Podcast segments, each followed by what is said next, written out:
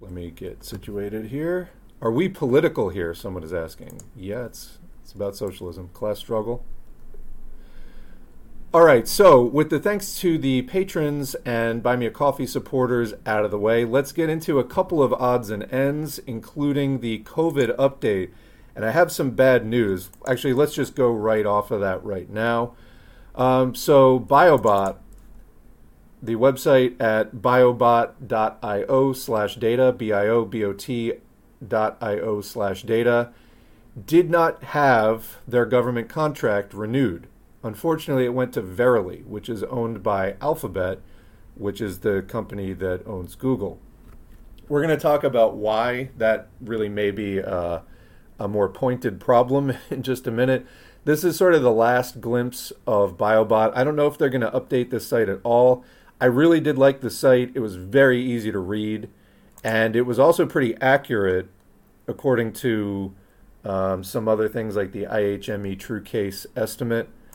So, anyway, here is the regional update for Biobot. You can see that the three regions uh, that are not the Northeast, the Northeast is that orange one, are kind of in a plateau around 400 to 500. That's a significant amount of COVID spread.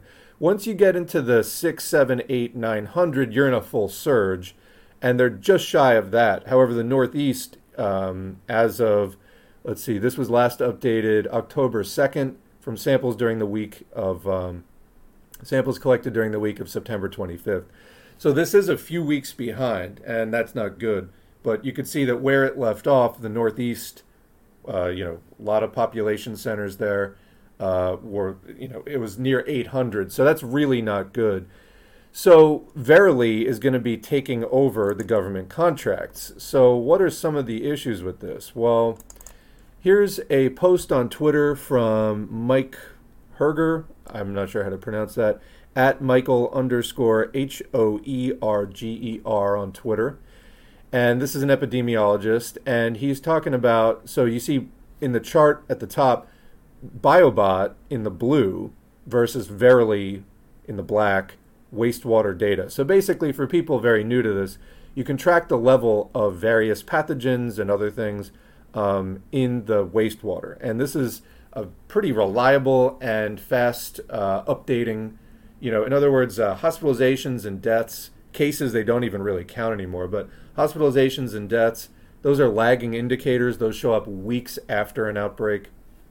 Um, the wastewater, it's just, you know, somebody gets infected, the virus multiplies in their body using their cells, and then it comes out in the wastewater, which is updated, you know, multiple times a day as people uh, relieve themselves. So, uh, why are these two charts so different? Is the major question you can see that Verily, for example, was showing the um, BA1 or Omicron surge as about the same level as what we had last winter, which either means last winter was a lot worse than uh, was previously thought, or, you know, I mean, there's a few things there. But they're way off. They're not really. I mean, they, they both have surges in the same general place, but the shape is quite different. The extent of each surge is quite different. So he did some further analysis and pointed out in the lower post here are the correlations among Biobot levels, Verily levels, and IHME true cases for the first of each month from January 2021 to April 2023. Biobot correlates uh, 94% basically with IHME. Verily only correlates with an R of 0.67. So either Biobot is much better or Verily knows something that we don't. Because Verily does not correlate with the IHME true cases really at all, whereas Biobot is extremely close. So are we getting a big step down in accuracy of the wastewater data, which is really the last, the, the only thing left, the last thing left that we have to, to really rely on to see where there are outbreaks occurring. And, you know, I mean, people should be masking now all the time anyway. Almost nobody is, but you should be. Um, but as far as you know, trying to actually stay on top of this and monitor it and know when your area is in really high risk, like if your area is in low risk, yeah, maybe you can mask and go to that outdoor concert. You know, if if the the spread is like virtually non-existent in your area, okay, yeah, maybe maybe that's a risk you can take. Um, if your level is at a thousand, you know, definitely stay home from the indoor concert, even if you are masked. I would say, you know what I'm saying. So now it's a lot harder to track things like that. And so, what does the Verily new chart actually look like? Yeah, that's what it looks like. Real nice, huh? So you can see down along the bottom, basically what they're doing is they're taking all of the individual um, wastewater monitoring sites and they're giving them each a line.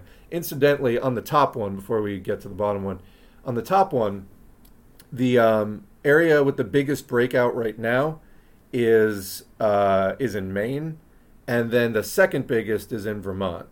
So, again, we talked about the Northeast having a surge.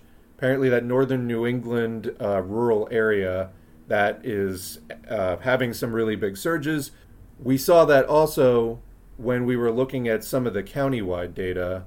Um, a couple of streams ago. It might have been in the last stream, I can't remember.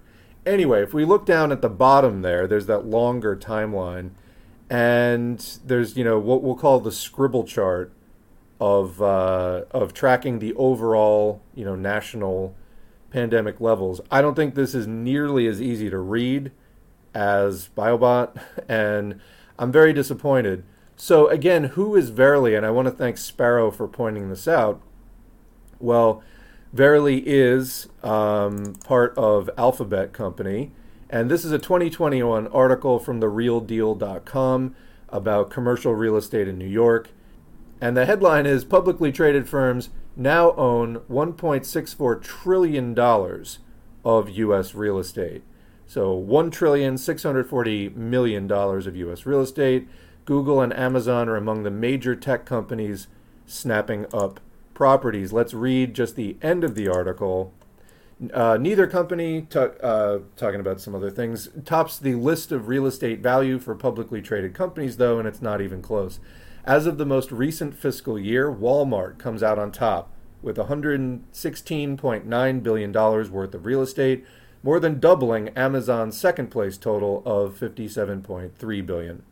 Alphabet, Google's parent company, ranks third at $49.7 billion, followed by Microsoft and AT&T. Companies have been taking advantage of low interest rates. Uh, basically, you get loans with uh, virtually no interest on them. And the falling cost of office properties in major cities brought on by the pandemic. These firms are also looking to invest some of their massive piles of cash in hand. So remember that phrase, brought on by the pandemic. Why? People were allowed to do remote work, real estate, commercial real estate started to plummet. There were empty office buildings and companies just walking away from their commercial leases, not needing the office space. Publicly traded companies are holding $2.7 trillion in cash, cash equivalents, and short-term investments, S&P Global reports, an increase of more than 90% from the fourth quarter in 2011. Alphabet leads its peers in the category with holdings of 135.9 billion at the end of last quarter. So that's cash.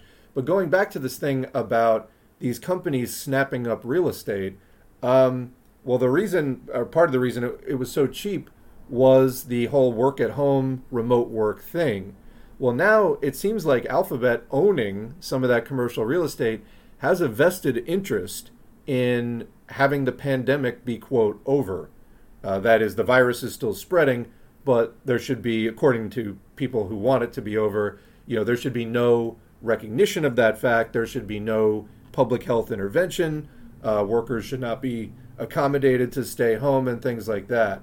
So now you have the people who got the government contract, at least the same parent company, um, doing the wastewater officially for the U.S., who uh, the parent company has what I could say is definitely, in my opinion, a conflict of interest in terms of, uh, you know, they don't want another shutdown. They want butts in seats. They want the commercial real estate to be valuable because they own it. So, uh, not sure really where we go from here. If we have accurate wastewater data, I will bring you updates as they come in.